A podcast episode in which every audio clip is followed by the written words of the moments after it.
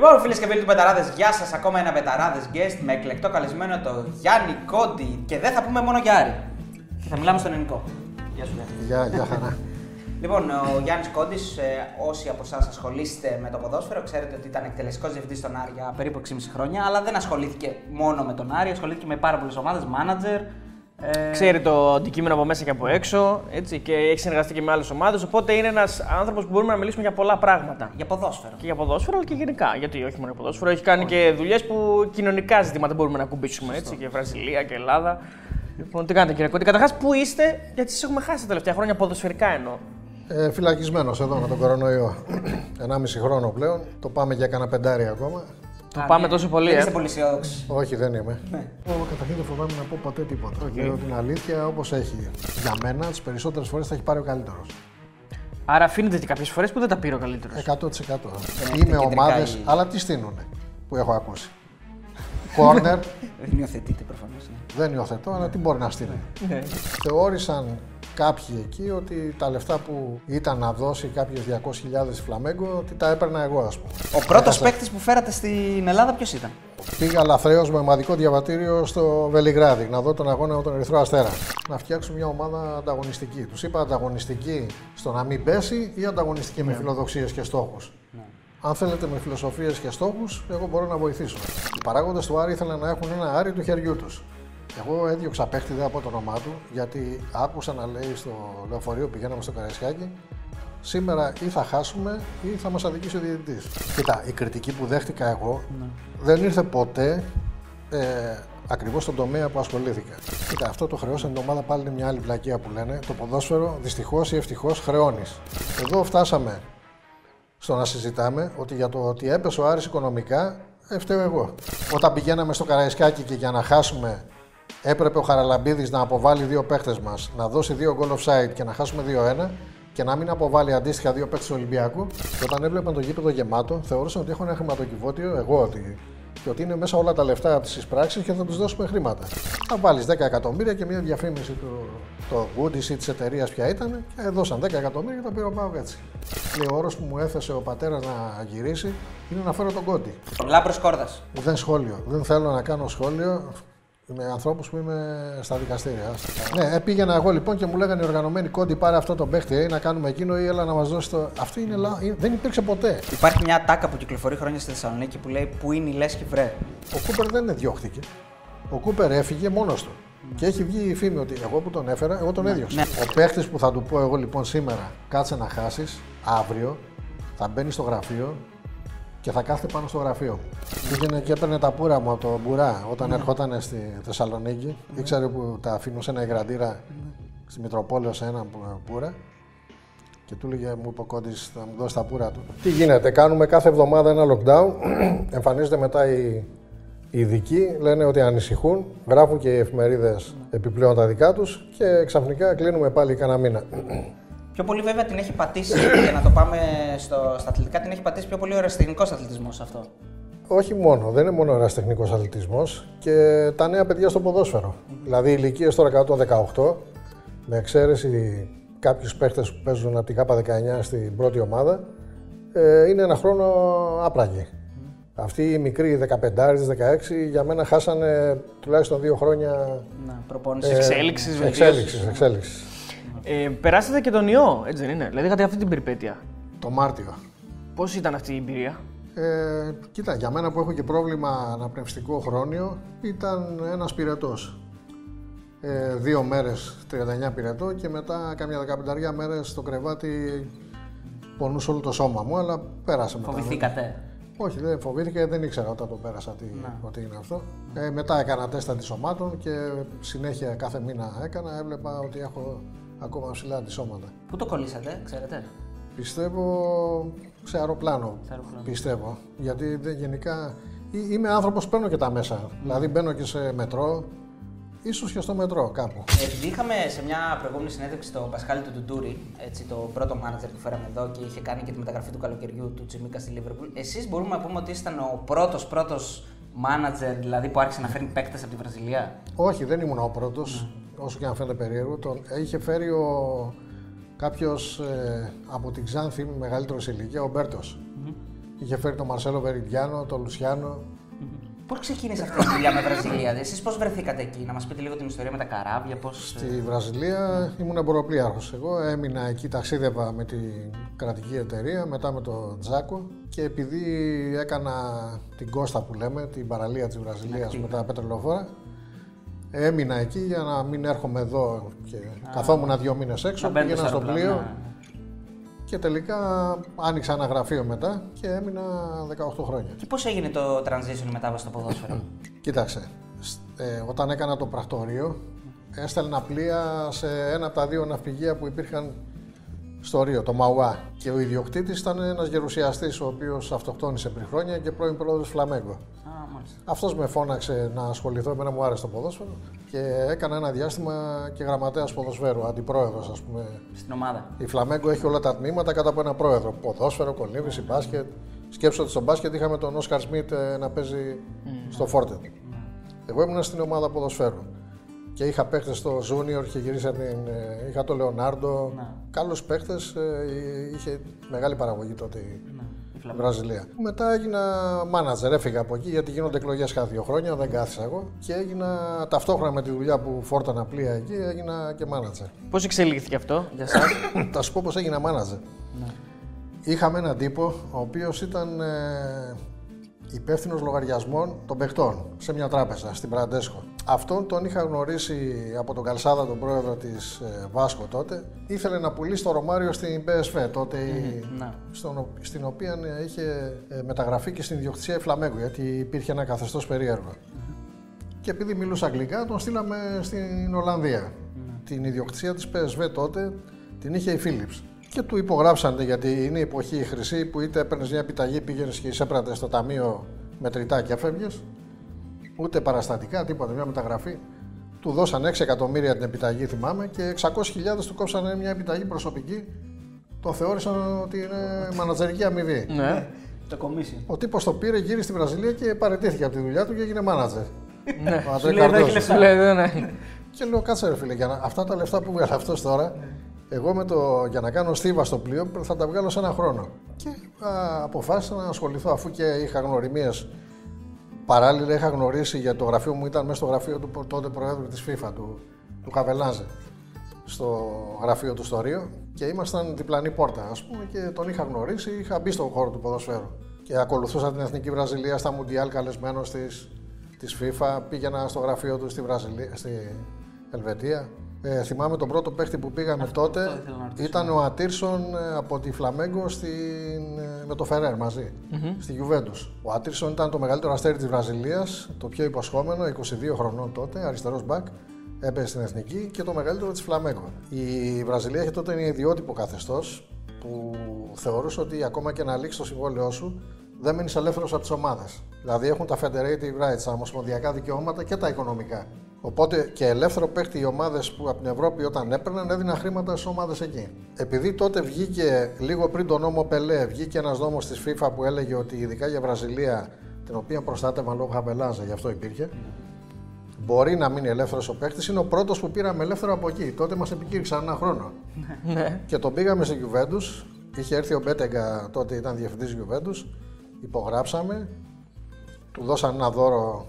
Ένα σχετικά τι δώρο, πήρε 3-4 εκατομμύρια πριν μεταγραφής, ζήταγε 30 η Φλαμέγκο. Τον πήγαμε στο Τορίνο, μάλλον τον πήγαμε στην Νάπολη, υπογράψαμε στον Λουσιάνο Μότζι. Ναι. Είχε ένα εστιατόριο, μια πιτσαρία αυτός εκεί, αλλά ήταν διευθυντής στη Γιουβέντους. Ναι. Αυτός που μετά έγινε το σκάνδαλο. Ναι, ναι. Και υπογράψαμε στην πιτσαρία του τα χαρτιά όλα, τον πήραμε μετά στην Γιουβέντους. Αλλά βέβαια 5 μήνες μετά θέλησε να φύγει, γύρισε πίσω, ήταν βασικός. Δεν άντεξε. Όχι, είχε μια, πρόσεξε να δεις τώρα, είχε μια αραβωνιαστικιά 19 χρονών, η οποία στην πρώτη εβδομάδα του είπε εγώ δεν μένω στο Τορίνο, φεύγω. Υπάρχουν και αυτά. Ναι, και από το Ρίο τώρα η κοπέλα πήγε στο Τορίνο, έτσι, κάθε μέρα βροχή και αυτός δεν μπορούσε να το ξεπεράσει, μικρός. Και λέει στην Juventus, είχε κάνει τετραετές συμβόλαιο 3,5 εκατομμύρια το χρόνο. Αφήστε με να πάω στη Βραζιλία. Αλλά η Φλαμέγκο δεν ήταν διατεθειμένη να πληρώνει 200.000, 3,5 εκατομμύρια, ήθελε να του δίνει 200.000 το χρόνο. Η Γιουβέντους το κράτησε 6 μήνες δίνοντάς του τη διαφορά, Αλλά μετά βρήκανε μία λύση, πήρε κάποια λεφτά η ομάδα και τον έδωσαν στη Φλαμέγκο. Μετά από χρόνια που έπαιζε στη Λεβερκούζεν τον συνάντησα και μου λέει: «Ξέρεις τι συνέβη, 5 μήνες μετά τη χώρισα». Και έχασα την ιστορία. Ο πρώτος παίκτης που φέρατε στην Ελλάδα ποιος ήταν? Ο πρώτος που έφερα στην Ελλάδα ήταν, μεσολάβησα να έρθει στον Άρη ο Νεϊζίνιο. 93? Όχι, 96. Τον Νεϊζίνιο τον είχε προτείνει ένας μάνατζερ άλλος, δεν θυμάμαι ποιος, και τον έπαιζε ένα κανάλι στη τηλεόραση. Εγώ ήμουν στη Βραζιλία τότε. Και είχε παίξει ένα τουρνουά με Λίνα Μερκούρη, Άρης, Παναθηναϊκός και δεν θυμάμαι ποιος άλλος. Με είχε πάρει το τηλέφωνο λοιπόν ο Γράντας που ήταν στον Άρη και μου είπε ότι του είχε δώσει το τηλέφωνο μου ο Γιώργος Βαρινογιάννης, ο πρόεδρος Παναθηναϊκού, να τον βοηθήσω να ξεμπλέξει την υπόθεση αυτή, γιατί ήταν δύσκολο. Είχαν εμπλακεί πολλοί μάνατζερ και δεν μπορούσε. Εγώ δεν τον ήξερα τον Νεϊζίνιο, γιατί τον είχε δώσει ιδανικό η Σάντος στην κίνηση της Ζαού, δηλαδή 15 του Ζαού λέγεται η ομάδα. Τελικά πήρα τον Κλοντοάλτο που ήταν πρόεδρος της Σάντος, τον ρώτησα. Μεσολάβησα και ήρθε μάλιστα και με τα μισά χρήματα που του είχαν πει. Του είχαν πει 200.000 ή 400 και έδωσε 200. Μετά άρχισα. Εγώ όμως πρέπει να ρωτήσω τον Βαρδινογιάννη. Ο Βαρδινογιάννης πώς είχε το τηλέφωνό σας, ο Γιώργος, ο καπετάνιος? Γιατί είχα ένα αυτιλιακό γραφείο, τον ήξερα κιόλας. Είχα ταξιδέψει και με πλοία δικά τους. Okay. Και ήξερα, είχε μάθει ότι ασχολείστε με το. Πρακτόρευα πλοία τους τότε στη Βραζιλία. Τι πρέπει να έχει ένας καλός μάνατζερ, δηλαδή τι είναι αυτό που θα τον κάνει επιτυχημένο? Σίγουρα. Πρέπει να έχει κάποιες γνώσεις. Για μένα το βασικότερο είναι να μιλάει γλώσσες. Mm-hmm. Αν δεν μιλάς γλώσσες είσαι τελειωμένος. Δεν κάνεις δουλειές με παντομήμα ούτε με διάμεσους. Όσο πιο πολλές γλώσσες, εγώ έμαθα κάποιες γλώσσες λόγω της ανάγκης αυτής. Σίγουρα πορτογαλικά, ισπανικά τα έμαθα επειδή έμενα εκεί, αλλά και άλλες. Προσπάθησα να μάθω και άλλες γλώσσες δύσκολες. Αλλά θα πρέπει να έχει επαφές, να έχει διείσδυση ομάδες μέσα. Δηλαδή δεν μπορεί να πηγαίνει κάπου σε μια ομάδα, να προτείνει έναν παίχτη και να μην μπορεί να δει τον γενικό διευθυντή ή τον τεχνικό διευθυντή. Πρέπει να ξέρει και να τον έχει μάθει. Εδώ βλέπω τώρα ότι κάποιοι νομίζουν σήμερα ότι οι μεταγραφές γίνονται με email. Δηλαδή, ας στείλω ένα mail σε μια ομάδα και θα μου απαντήσουν. Δεν τους απαντάνε ποτέ, γιατί παίρνουν 1000 email κάθε μέρα όλες οι ομάδες. Δεν έχει αλλάξει δηλαδή καθόλου ο τρόπος τώρα που γίνονται οι μεταγραφές? Κοίταξε, πιστεύω ότι τώρα κάποιες ομάδες, ειδικά εδώ στην Ελλάδα, θεωρούν ότι μπορεί να υποκαταστήσουν και τους μάνατζερ και προσπαθούν μόνοι τους μέσω των μηχανών αναζήτησης να βρουν έναν παίχτη, να το ψάξουν. Πολλές φορές του λένε «Ας το μάνατζερ απ' έξω και έλα εδώ», άλλες φορές δεν γίνεται αυτό. Προσπαθούν έτσι. Άλλες πάλι περιμένουν να τους προτείνουν οι μάνατζερ. Εγώ δεν είχα πάρει παίχτη ποτέ από πρόταση. Δεν περίμενα να μου στείλουν γιατί ήξερα τους στόχους στην αγορά. Κοίταζα, πήγαινα Αργεντινή, πήγαινα Ισπανία, έβλεπα. Βλέπατε αν δράση. Θέλει και γνώση, δηλαδή ποδοσφαίρου, δεν είναι μόνο. Ναι, και έπειτα, εμένα μου αρέσει να παρακολουθώ και μικρές κατηγορίες. Δηλαδή, έβλεπα τη δεύτερη εθνική της Ισπανίας. Έβλεπα τις μικρές ομάδες. Είχα από τότε συνδρομή στα κανάλια της Μπάρτσα, Ρεάλ για τις μικρές ομάδες. Και γι' αυτό, αν θυμάσαι, τον πρώτο καιρό έφερα παίκτες από μικρές ομάδες. Από τις δεύτερες ομάδες εννοώ των μεγάλων αυτών ομάδων, οι οποίοι είχαν την ποδοσφαιρική παιδεία μιας μεγάλης ομάδας, είχαν τη φιλοσοφία του νικητή, την οποία τους δίνουν από 8 χρονών, αλλά ήταν παίχτες που ακόμα δεν έπαιζαν στην πρώτη ομάδα και ήταν προσεγγίσιμοι σε εμάς. Και δεν θα παίζαν και ποτέ λογικά, ενώ δεν θα φτάνουν ποτέ μέχρι εκεί. Θα αναλύσουμε γενικά την παρουσία σας στον Άρη, έτσι, γιατί αυτό είναι ένα βασικό κομμάτι στην καριέρα σας, αλλά η πρώτη επαφή με τον Άρη δεν ήταν καλή, έτσι, γιατί η περίπτωση Ιράνιλτο αναφέρομαι. Αυτή ήταν μετά. Η πρώτη ήταν, είπαμε. Μετά. Άλλη ιστορία αυτή. Ναι. Ο Ιράνιλτο ήταν ένας παίχτης ο οποίος μεταβατικά, όταν πουλήθηκε από τον Κοντομινά στο Ζακουδάνι, ήταν ο παίχτης τον οποίο ήθελαν να κάνουν το μπαμ οι καινούργοι. Όταν ήρθε εδώ ο Ιράνιλτο ήταν βασικός στη Φλαμέγκο. Και αυτό το δείχνει η στατιστική του στο ίντερνετ. Δεν είναι. Όπως και όταν έφυγε. Είναι ένας παίχτης που έχει με τη Φλαμέγκο 220 συμμετοχές. Και όταν έφυγε από εδώ πάλι γύρισε στη Φλαμέγκο και έπαιξε. Όταν ήρθε λοιπόν εδώ ήταν ένα κλίμα περίεργο στον Άρη, ήταν Ανδριάς και Ζαχουδάνης. Και θεώρησαν κάποιοι εκεί ότι τα λεφτά που ήταν να δώσει κάποιες 200.000 Φλαμέγκο, ότι τα έπαιρνα εγώ, ας πούμε. Και τότε κάποιοι πάλι, δεν θέλω να πω, μου είχαν ζητήσει τα μισά χρήματα από αυτά που δώσανε στη Φλαμέγκο. Αναγκαστικά δεν τον έβαζαν να παίξει, τον έβαλαν ένα φιλικό με τον Παναθηναϊκό μόνο. Και ο παίχτης μετά από λίγο καιρό, δεν θυμάμαι, έκανε προσφυγή ή δεν έκανε, είχε μείνει απλήρωτος, σηκώθηκε και έφυγε. Στον Άρη, η πορεία σας εξελίχθηκε όπως θα το θέλατε, ήταν κάπου στράβωσε, τι ακριβώς συνέβη, γιατί με τι αναμνήσεις φύγατε από τον Άρη? Και πώς εμπλακήκατε, ποιος σας είπε ελάτε να βοηθήσετε στον Άρη?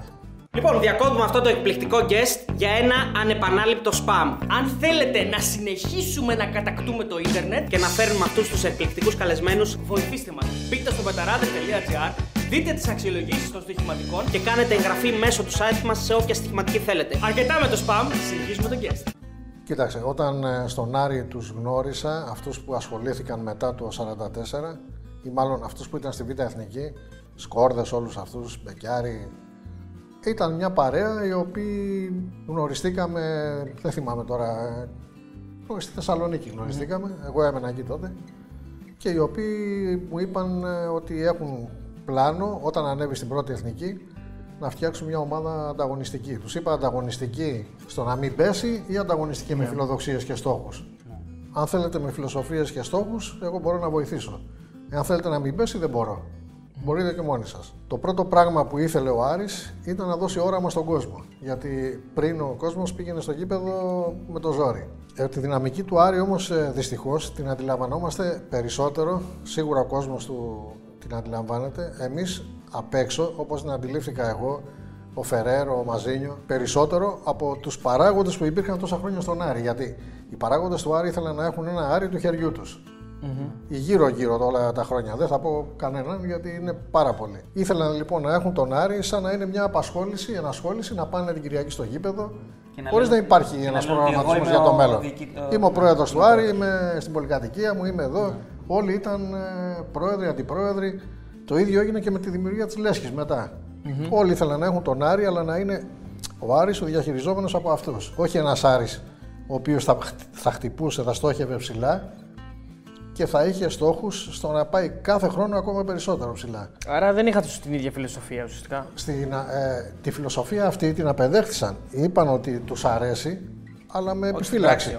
Δεν πίστευαν ότι θα γίνει πράξη. Εγώ νομίζω ότι πίστεψαν πως θα κάνουν μια καλή ομάδα. Θα φέρνει κόσμο στο γήπεδο μέχρι εκεί. Mm-hmm. Όχι ότι θα κοιτάμε πιο πάνω. Ξέρεις, κάποτε πήγα στην εκπομπή του Βασιλόπουλου, ο οποίος είναι από τους. Παοκάρχες εκεί, από τους δημοσιογράφους του ΠΑΟΚ. Και μου λέει: ποιοι είναι οι στόχοι για τον Άρη του χρόνου? Λέω: ο στόχος μου είναι να κάνει 30 στα 30. Κάτι που ξέρω ότι ποδοσφαιρικά και ανθρώπινα δεν γίνεται ούτε θα γίνει ποτέ. Αλλά εγώ το είπα σαν να υπερθεματίσω αυτό που ήθελα να. Ναι. Για να δείξω και να βάλω στο μυαλό κάποιον ότι δεν είχαμε ταβάνι. Εγώ τον είδα εκείνη τη στιγμή, ούτε ηρωνεύτηκε, ούτε είπε τίποτα. Όπως δεν ηρωνεύτηκαν, ούτε είπαν κάτι. Τους είδα μαγκωμένους οι ΠΑΟΚτζίδες. Ξέρεις ποιοι ηρωνεύτηκαν και ποιοι άρχισαν να αμφισβητούν? Αριανοί. Αριανοί γύρω-γύρω μου. Ναι. Και τι είναι αυτό? Δεν μπορούσαν να αποδεχθούν ότι μπορεί κάποιος να έχει στο μυαλό του ένα Άρη μεγαλύτερο από αυτόν που είχαν μέχρι τότε, ο οποίος μπορεί να κάνει πράγματα πολύ περισσότερα από ό,τι είχαν μάθει ότι μπορεί να κάνει. Έτσι. Άρα, εσείς θεωρείτε ότι ήσασταν αυτός ο οποίος ήρθε από έξω από την οικογένεια του Άρη για να τους δώσει να καταλάβει ότι χαμηλώνεται την ομάδα με την τοποθέτηση αυτή που έχει? Δεν χρειάστηκε να τα πω εγώ αυτά. Χαμηλώνεται. Το έλεγα σε αντιδιαστολή με αυτά που πίστευαν, με τους στόχους που έθετα εγώ. Ότι για μένα δεν υπάρχει ταβάνι. Mm-hmm. Και μάλιστα με το Φεραίρ είχαμε πει ότι όταν αναλάβαμε το πρόσχερα το management της ομάδας, τότε με το Σκόρδα, ότι. Σε 2 χρόνια στοχεύουμε να βγούμε στο Champions League. Και πρόσεξε, τότε το ποδόσφαιρο ήταν πολύ πιο ανταγωνιστικό από σήμερα. Οι ομάδες ήταν σε πολύ ψηλότερο επίπεδο από σήμερα. Πρώτον, επέδια πολλά χρήματα. Θυμίζω ότι η Λάρισα είχε 3 παίχτες του 1 εκατομμυρίου τότε. Το Γέρεμι, το Μετίν και το Γκουζέν. Η Ξάνθη είχε παίχτες πολύ καλύτερα αμοιβόμενους από ό,τι τα τελευταία χρόνια. Ναι. Η ΑΕΚ, ο Ηρακλής, όλοι αυτοί είχαν καλές ομάδες. Mm-hmm. Και ήταν και 18 ομάδες στο πρωτάθλημα. Λοιπόν, σε ένα τόσο δύσκολο πρωτάθλημα ήταν πραγματικά σαν αφθάδια να βγεις να πεις μόλις ήρθες από τη Β' Εθνική ότι στοχεύω να βγω στη Champions League. Mm-hmm. Θυμάμαι όταν παίξαμε το πρώτο παιχνίδι στη Λάρισα, τότε με την ομάδα που φτιάξαμε, ο Άρης είχε φέρει 5 20χρονους από την Ισπανία. Ισπανία, ναι. Και όταν βγήκαν και παίξανε μπάλα, οι οπαδοί του Άρη έτρεψαν τα μάτια τους. Mm-hmm. Και μου λέγανε ότι πραγματικά τέτοια μπάλα έχουμε να δούμε πολλά χρόνια. Αλλά θα συνεχιστεί αυτό? είναι ένα μπαμ που κάναμε σήμερα. Είχαμε κάνει και κάποια φιλικά, όπως με τη West Ham πιο πριν, που είχαν παίξει πάλι καλή μπάλα, είχαν δει του Χαβίτου, όλους τους νέους. Και όταν έδειξε πλέον ο Άρης ότι όντως η φιλοσοφία του ήταν να παίζει μπάλα και το γκολ θα έρθει μετά, γιατί αν θυμάσαι, μπάλα παίζαμε, αλλά δεν σκοράραμε στον πρώτο καιρό. Και αυτός ήταν ο λόγος που διώξανε και τον Όγιος. Ναι. Και δεν το διώξαμε γιατί δεν πιστεύαμε ότι είναι καλός προπονητής, αλλά γιατί ήθελε ένα ταρακούνημα η ομάδα τότε. Και ήρθε ο Κίκη και έκανε πορεία πρωταθλητισμού στο δεύτερο γύρο. Αυτό που έγινε όμως ήταν στο ότι εμπεδόθηκε στο μυαλό του κόσμου ότι υπάρχει μια νέα φιλοσοφία, ποδοσφαιρική καθαρά, ότι οι παίχτες παίζουν μέσα πρώτα για το θέαμα και μετά για το αποτέλεσμα. Okay. Δεν κυνηγούσαμε να κλέψουμε αποτέλεσμα από κανέναν. Ούτε βάζαμε ένα γκολ και περιμέναμε να κλειστούμε πίσω για να κρατήσουμε αποτέλεσμα. Πηγαίναμε στο Καραϊσκάκι.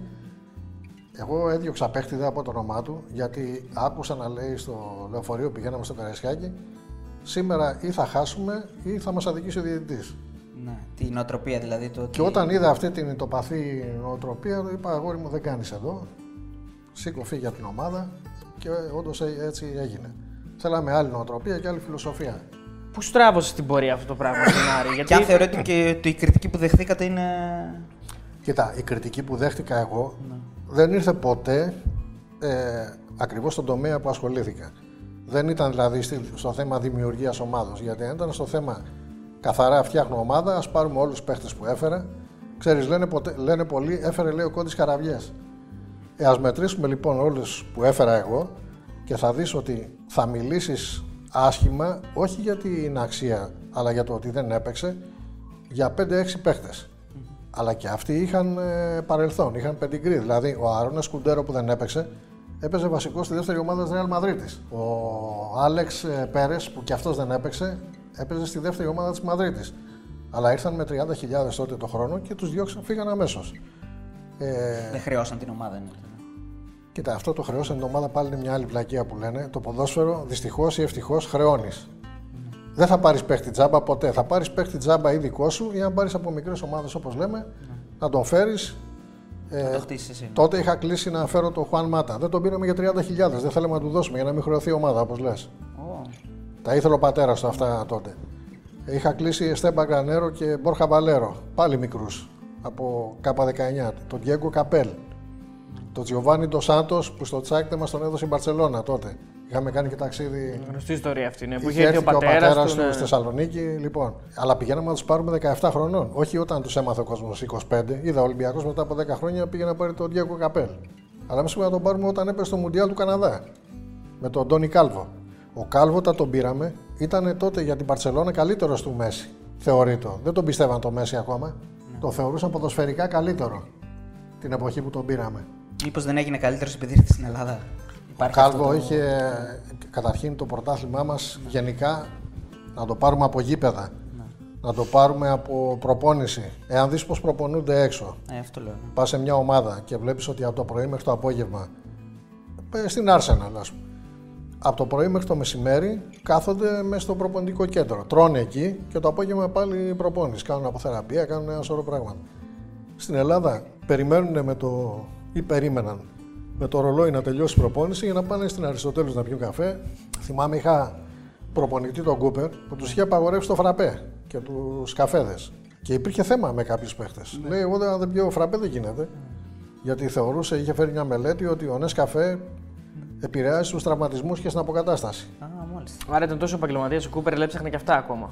Και αυτά και αυτός και άλλοι δύο προπονητές έψαχναν. Το πρώτο πράγμα που κάναμε ήταν, και το κάνουν πολλές σοβαρές ομάδες, τα δόντια των παιχτών. Mm-hmm.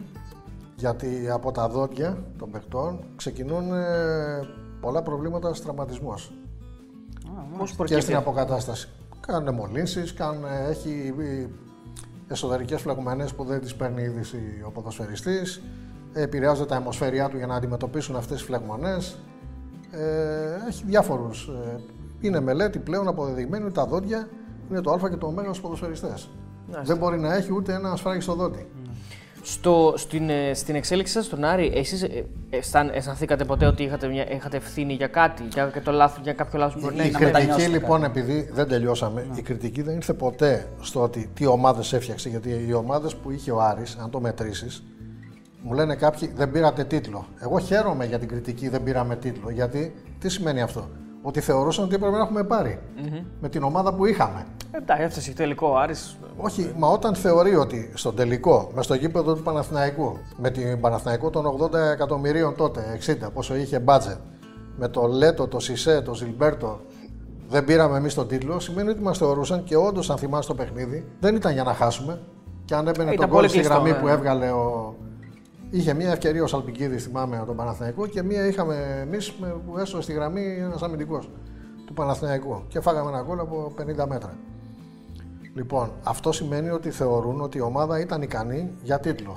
Και τίτλος δεν είναι μόνο το κύπελλο και το πρωτάθλημα. Έτσι. Ναι, οκ. Okay, ναι. Όχι, λέω ότι είναι στο μυαλό του κόσμου. Ναι. Δεν σου λέω αν θα το παίρναμε. Όχι, ναι, κατάλαβα τι λέτε. Ναι. Όταν πηγαίναμε στο Καραϊσκάκι και για να χάσουμε. Έπρεπε ο Χαραλαμπίδης να αποβάλει δύο παίχτες μας, να δώσει δύο goal offside και να χάσουμε 2-1 και να μην αποβάλει αντίστοιχα δύο παίχτες του Ολυμπιακού. Και όταν ο βασικός αντίπαλος είναι ο Ολυμπιακός ή ο Παναθηναϊκός και τους παίζεις έτσι, σημαίνει ότι μπορείς να χτυπήσεις αν είσαι σοβαρός όλα τα παιχνίδια. Αλλά σου λέω, η κριτική δεν έγινε στο αγωνιστικό, έγινε στο ότι από την δική μου υπερβολική έκθεση που υπερεκτέθηκα εκεί, πήγαινα στη Λίγκα, μιλούσα για τα πάντα, πήγαινα στις κληρώσεις. Ήμουνα στο γήπεδο, στις προπονήσεις, στις συνεντεύξεις. Έχει ανθρώπους τώρα με βλέπουν που θεωρούν ότι ήμουν πρόεδρος στον Άρη. Ναι, σίγουρα. Πολλοί και μάλιστα Θεσσαλονικής. Μου λένε πρόεδρο. Δεν ξέρουν ότι ήμουν εκτελεστικός διευθυντής ή τεχνικός διευθυντής. Άρα, ένα λάθος μπορεί να ήταν αυτό, ότι εσείς πήρατε παραπάνω πράγματα από ότι. Μεγάλο λάθος η υπερβολική έκθεση, γιατί κάποιους βόλευε να κρύβονται πίσω από μένα και στα καλά να είναι μαζί ή και παραπάνω. Στα άσχημα ο Κόντης. Εδώ φτάσαμε στο να συζητάμε ότι για το ότι έπεσε ο Άρης οικονομικά φταίω εγώ. Έχει άλλον να λέει ότι πόσα έπαιρνε μωρεοκόκκι, 800.000. Τα μισά τα έπαιρνε ο Κόντης. Κάναμε συμβόλαιο δηλαδή σε ένα παίχτη και αυτός ερχόταν κάθε μήνα, μου λέγε έλα εδώ πήρα 80, πάρε τα 40. Και αυτή η απλουστευμένη αντίληψη έχει περάσει έντεχνα από κάποιους. Δεν την έβγαλε ο κόσμος από το μυαλό του. Τώρα, εσύ αν μου δείξει παίχτη παγκόσμια, και εγώ σου λέω ο Κριστιάνο Ρονάλντο παίρνει 40 εκατομμύρια το χρόνο, τα 20 θα παίρνει ένας διευθυντής στη Γιουβέντους. Και ο Μέση του παίρνει άλλα 15 φορά και στη.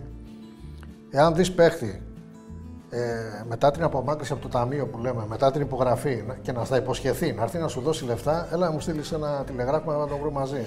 Δεν δουλεύει όμως κάπως έτσι και τα ποσοστά των μάνατζερ πώς πηγαίνουν ακριβώς? Είναι μόνο στις μεταγραφές ή δεν είναι και στα συμβόλαια των παικτών? Άλλο, εγώ δεν ήμουν μάνατζερ στον Άρη. Είχα καταθέσει το ποσοστό του μάνατζερ καταρχήν δεν μπορεί να είναι και στα δύο. Είναι είτε στο ποσό μεταγραφής είτε στο. Ή στο ποσό μεταγραφής, αν την κάνει αυτό στη μεταγραφή. Έτσι. Συνήθως το πιο προσοδοφόρο είναι να είναι στο ποσό της μεταγραφής.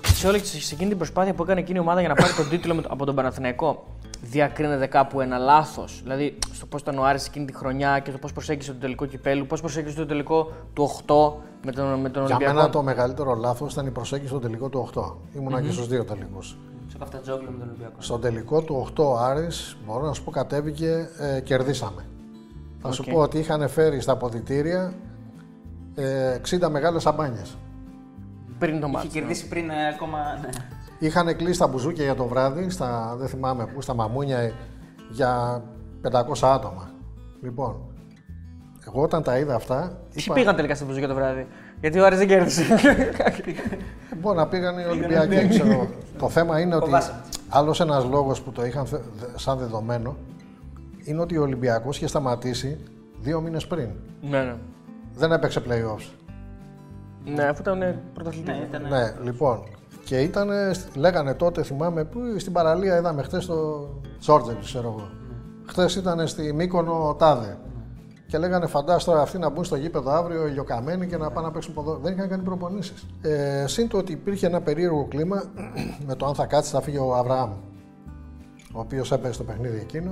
Σίγουρα αυτός είχε κλείσει να πάει στον Ολυμπιακό, δεν θέλω να πω κάτι, αλλά σίγουρα δεν θα σκεφτόταν και πάρα πολύ να σκοτωθεί στο παιχνίδι. Σκέψω ότι έπαιζε με τους αυριανούς συμπαίχτες του. Ναι. Θα παίζει το παιχνίδι του, δεν θέλω να υπονοήσω τίποτα για τον άνθρωπο. Γιατί είναι και εξαιρετικό παιδί, έτσι. Παρόλο που τσακωθήκαμε τότε, θεωρούσα ότι εγώ ήθελα να τον πάω στον Παναθηναϊκό. Εγώ είχα βρει καλύτερη προσφορά τον Παναθηναϊκό τότε. Έδινε ο Κόκαλης 1 εκατομμύριο και ο πατέρας 2,5. Ποιο ήταν το συμφέρον μας? Να πάει στον Παναθηναϊκό.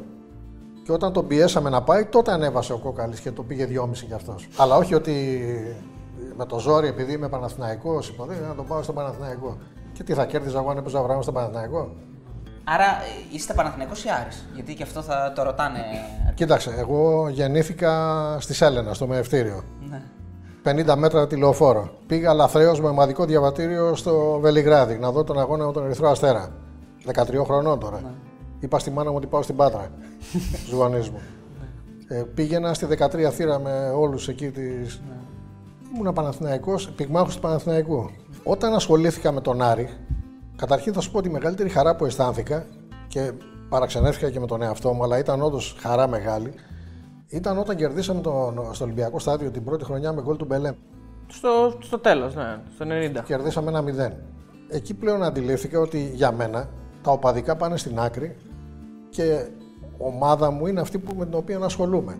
Και βέβαια μετά έκατσα τόσα χρόνια και σίγουρα το δέσιμο με μια ομάδα που τη θεωρείς, εγώ προσωπικά τη θεωρώ σαν δημιούργημα σε φιλοσοφία δική μου, παρέα με άλλους βέβαια και με το Φερέ και με. Ακόμα και τα μέλη του Διοικητικού Συμβουλίου ήταν μαζί, αν εξαιρέσω κάνα δύο άτομα. Έτσι, σίγουρα έχεις μεγαλύτερη προσέγγιση με τον Άρη παρά με τον Παναθηναϊκό. Άρα χαίρεστε που ο γιος σας ο μικρός είναι Αριανός και όχι Παναθηναϊκός. Είναι και αυτό. Βέβαια, ο καθένας διαλέγει την ομάδα μόνος του. Έτσι. Δεν τον πιέσατε κάπου. Ναι. Είχατε πει ότι το γιο μου θα τον κάνω Αριανό, κάτι τέτοιο θυμάμαι. Είναι και η μάνα του Αριανή. Okay. Α, θα δει τίτλο ο γιος σας που είναι Αριανός στα κοντά, ή? Εγώ πιστεύω θα δει, ναι. Άρα αυτό που είπε ο Καρυπίδης είναι αλήθεια. 10 χρονών. Σωστό κι αυτό. Έχει πολλά χρόνια μπροστά του, ναι, έχει περιθώρια πολλά. Στα κοντά εννοώ. Αν υποκείται κάτι για τον Άρη καλό, όπως λέει και ο κ. Καρυπίδης. Τα κοντά, δεν ξέρω αν εννοείς ένα χρόνο, δύο. 2, 5, 6. Εάν η νοοτροπία αυτή. Τι 50, τι 56. Συνεχιστεί. Κάτσε να είναι 6 χρόνια ο Καρυπίδης. Και με το πρωτάθλημα αυτό όπως είναι, εγώ πιστεύω ότι μπορεί να δει τίτλο όχι μόνο κύπελο, μπορεί να χτυπήσει και πρωτάθλημα κάποια μέρα, όσο πάλι κι αν φαίνεται. Γιατί κάποιοι μπορεί να με δουν να το λέω και να γελάνε. Εγώ πιστεύω. Μπορώ, έχω δικαίωμα να πιστεύω. Αλίμονο, ναι. Άρα βλέπετε ότι κάτι καλό γίνεται τώρα στον Άρη. Μια καλή λειτουργία, καλές επιλογές. Εννοείται. Και χαίρομαι γιατί είναι συνέχεια της φιλοσοφίας της δικής μας τότε. Mm-hmm. Δηλαδή, αν όπως βλέπεις, ο Καρυπίδης υιοθέτησε το μοντέλο αυτό. Με ομάδα που θέλει να παίξει ποδόσφαιρο, μελά την προσέγγιση περισσότερο. Mm-hmm. Έτσι. Έβαλε βέβαια στην αρχή κάποια άλλα, αλλά συνήθως τώρα είναι. Λατινοαμερικάνοι και Ισπανοί. Έχει αρκετούς Αργεντίνους, ναι, ναι. Σας στεναχωρεί που δεν μπορεί να γίνει μια ομάδα μεγάλη να διεκδικήσει και να έχει μόνο Έλληνες μέσα? Όπως βλέπουμε την Athletic Bilbao, παράδειγμα, που θέλει να παίρνει μόνο Βάσκους, ή όπως. Να σου πω κάτι. Και είστε τη θειασότης, από ό,τι καταλαβαίνω, και του ξένου παίκτη. Ναι. Να φέρω τον ξένο που μπορεί, ας πούμε, ξέρω εγώ, μικρός να δώσει περισσότερα πράγματα από ό,τι μπορεί να δώσει ένας μικρός Έλληνας. Καταρχήν, άκου, είμαι πιο πατριώτης από όσο μπορεί να φανταστείς. Άλλο το ένα, άλλο το άλλο. Βέβαια. Είμαι ο πρώτος που θα ήθελα, όχι, να είναι όλο το γήπεδο ελληνικό και όλοι οι παίκτες Έλληνες. Λοιπόν, διακόπτουμε αυτό το εκπληκτικό guest για ένα ανεπανάληπτο spam. Αν θέλετε να συνεχίσουμε να κατακτούμε το ίντερνετ και να φέρνουμε αυτούς τους εκπληκτικούς καλεσμένους, βοηθήστε μας. Μπείτε στο πεταράδε.gr, δείτε τις αξιολογήσεις των στοιχηματικών και κάνετε εγγραφή μέσω του site μας σε όποια στοιχηματική θέλετε. Αρκετά με το spam, συνεχίζουμε το guest. Δυστυχώς όμως, σε θέμα υποδομής, παιδείας ποδοσφαιρικής και ανάπτυξης, αρχίζω από την υποδομή, την ποδοσφαιρική παιδεία που τους δίνεις και την ανάπτυξή τους. Υστερούμε αφάνταστα. Δηλαδή, αλλιώς μαθαίνει το ποδόσφαιρο ένας Ισπανός από τα 8 του και αλλιώς ο Έλληνας από τα 8 του. Αλλιώς αναπτύσσεται ο 15χρονος Έλληνας που, αν δεις, έχουμε μέχρι εκείνη την ηλικία πολλά ταλέντα, και αλλιώς αναπτύσσονται μετά τα 15 οι Έλληνες και αλλιώς οι ξένοι. Και δεν σου πω οι Νοτιοαμερικάνους. Θα σου πω ένα παράδειγμα. Κάποτε η Εθνική Νέων ή Ελπίδων είχε παίξει τελικό με την Παγκόσμια Πρωταθλήτρια Ισπανίας, τη μετέπειτα. Ναι, ναι. Είχε παίξει τη Ρουμανία και έχασε στον τελικό με το ζόρι. Ναι. 1-0, δεν ήταν που έφυγε η Παγκόσμια? Οι Έλληνες αυτοί οι παίχτες δεν έκαναν την αντίστοιχη πορεία που έκαναν οι Ισπανοί παίχτες των εθνικών αυτών. Ναι, κατάλαβα τι λέτε. Εντάξει, κάνανε πορεία όμως. Κάποιοι από αυτούς πήραν το Euro. Όχι, δεν έκαναν την αντίστοιχη. Δεν παίξανε στη Μάντσεστερ, στη Λιόν. Okay, ναι, ναι. Όλοι οι άλλοι έπαιξαν σε μεγάλες ομάδες. Θέλω να πω ότι. Και βέβαια αυτή ήταν η καλύτερη φουρνιά που βγάλαμε. Αλλά δεν αναπτύχθηκε ποτέ σωστά το πραγματικό ταλέντο. Για μένα το ταλέντο των Ελλήνων είναι τεράστιο.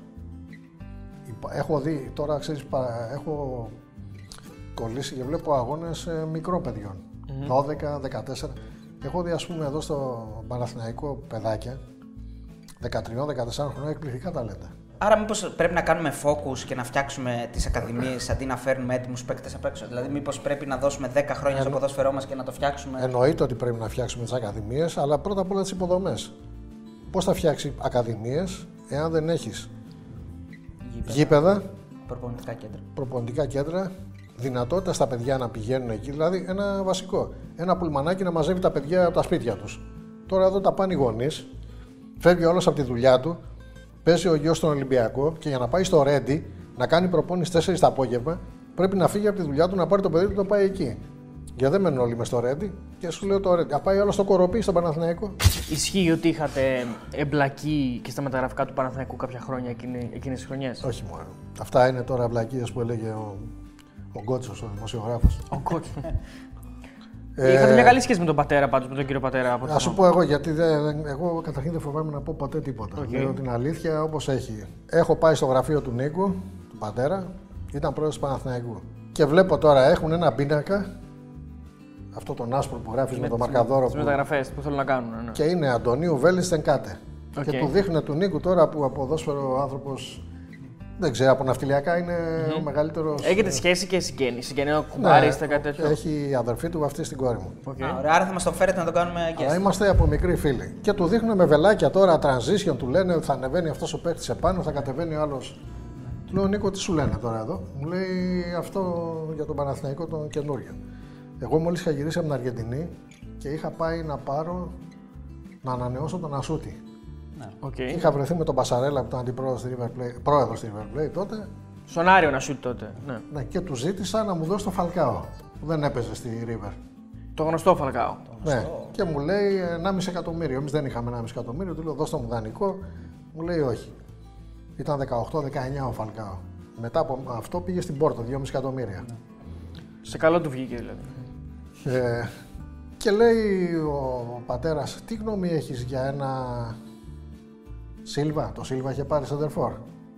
Έναν καραφλό. Ένα ψηλό Βραζιλιάνο του Φλαμέγκο. Ναι, το θυμάμαι, ναι. Λονίκο μου το προσφέρανε αυτόν, 1 εκατομμύριο, και είναι σαν τρένο. Δεν στρίβει. Πρέπει να αλλάξει τις γραμμές πρώτα ο μηχανοδηγός. Να φύγει προς τα εκεί δεξιά και να. Φοράει 2 δεξιά παπούτσια του, αριστερά δεν πάει. Τον πήρε όμως. Ωραίο challenge να κάνεις. Λέω όταν κάτε και οι άλλοι, λέω το ξέρεις? Λέω πώς δεν το ξέρω, το ξέρω καλά. Λέει ποιον εσύ θα έπαιρνες? Λέω το Φαλκάο. Κάνουν μια κίνηση αποδοκιμασίας. Ότι δεν είναι καλός. Στην Ευρώπη δεν πρόκειται να πιάσει ποτέ. Λέω εντάξει, εγώ θα έπαιρνα αυτόν. Ή το Φρεντ της Λιών, του λέω τότε, θυμάμαι. Ήταν ο Φρεντ, έπαιζε στη Λιών. Βασικός στην Ελληνική Βραζιλία. Θα έπαιρνα αυτόν. Τότε ζητάγα. Σόζα, όχι Σίλβα. Σόζα. 4 εκατομμύρια ζητάγα. Λέω άκου Νίκο, αν τον πάρεις αυτόν, θα παίξει 3 παιχνίδια. Θα προλάβουν να τον βρίσουν στα 3 παιχνίδια. Ή στα 4. Θυμάμαι στο πρώτο παιχνίδι βάζει γκολ. Και μου λέει κάποιος, αυτό που είπες ήταν. Λακία, ας πούμε. Έβαλε και γκολ και. Μετά, 3 παιχνίδια μετά τον διώξανε, ή 4. Έφυγε. Α, και είχα πει και τον Διάγκο Μότα, ναι, γιατί σε μένα ήθελε να. Τώρα το είπα σαν σύσταση, δεν το είπα να κάνω μεταγραφή, κατάλαβες. Ναι, σας ρώτησα, ας πούμε, ναι. Να ρωτήσω κάτι. Ο πατέρας εκείνη την περίοδο και ο Παναθηναϊκός γενικά. Δεν σκορπούσε πολλά λεφτά σε παίκτες. Πού ξεκίνησε το κακό για τον Παναθηναϊκό? Κοίταξε, δηλαδή, αυτοί, καταρχήν να σου πω κάτι. Είχα την ευκαιρία να πάω εγώ εκεί, γιατί μου λένε στον Άρη, λέει, βγάζε λεφτά. Μα πιο πολλά λεφτά θα βγάζω στον Παναθηναϊκό αν τα να βγάζω. Μόλις πήγε ο πατέρας, πρόσεξε ποιοι ήταν τώρα εκεί. Ξυλάς. Δουλεύει η κόρη μου στο Ξυλά, νονός της κι αυτός. Είχε παντρευτεί την αδερφή του, φίλος μου από μικρό. Νίκας, φίλος μου, πατέρας. Δηλαδή όλοι αυτοί ήταν φίλοι μου, παιδικοί. Και πολύ ισχυροί, έτσι. Μου κάνανε πρόταση λοιπόν να πάω. Δεν πήγα. Γιατί? Δεν πήγα για να συνεχίσω αυτό που έκανα στον Άρη. Γιατί θεωρώ ότι πρέπει να είμαι συνεπής στον εαυτό μου πρώτα. Και έκανα λάθος που δεν πήγα τελικά. Εκ των πραγμάτων έκανα λάθος. Και έγινε και τη δεύτερη φορά. Αν δεις, έχει συνέντευξη ο Βαρινογιάννης.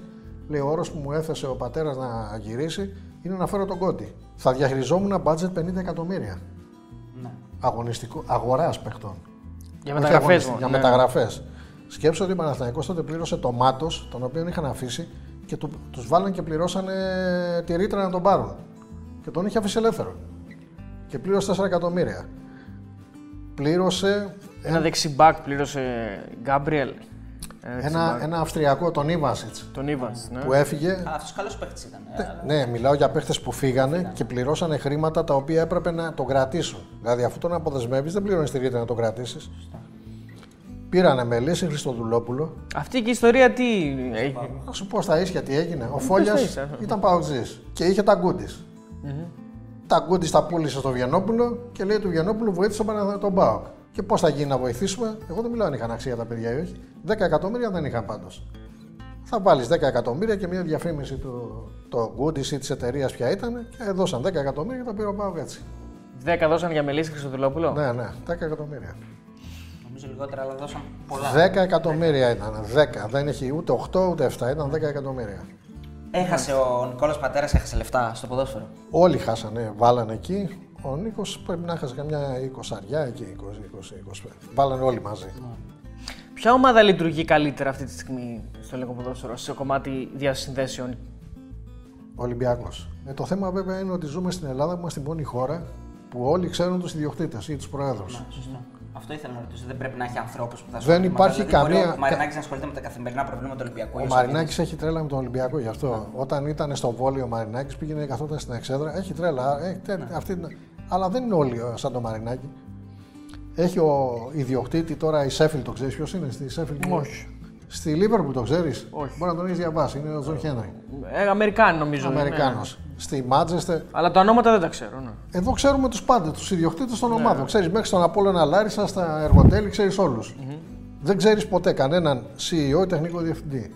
Γιατί δεν έχουν ρόλο αυτοί. Οι ιδιοκτήτες έχουν τον πρώτο ρόλο εδώ. Γι' αυτό και το ποδόσφαιρό μας έχει κολλήσει εκεί που είναι. Άρα παίζουν μπάλα ιδιοκτήτες πρώτα. Παίζουν μπάλα ιδιοκτήτες, ναι. Άρα έτσι παίρνονται και τα πρωταθλήματα.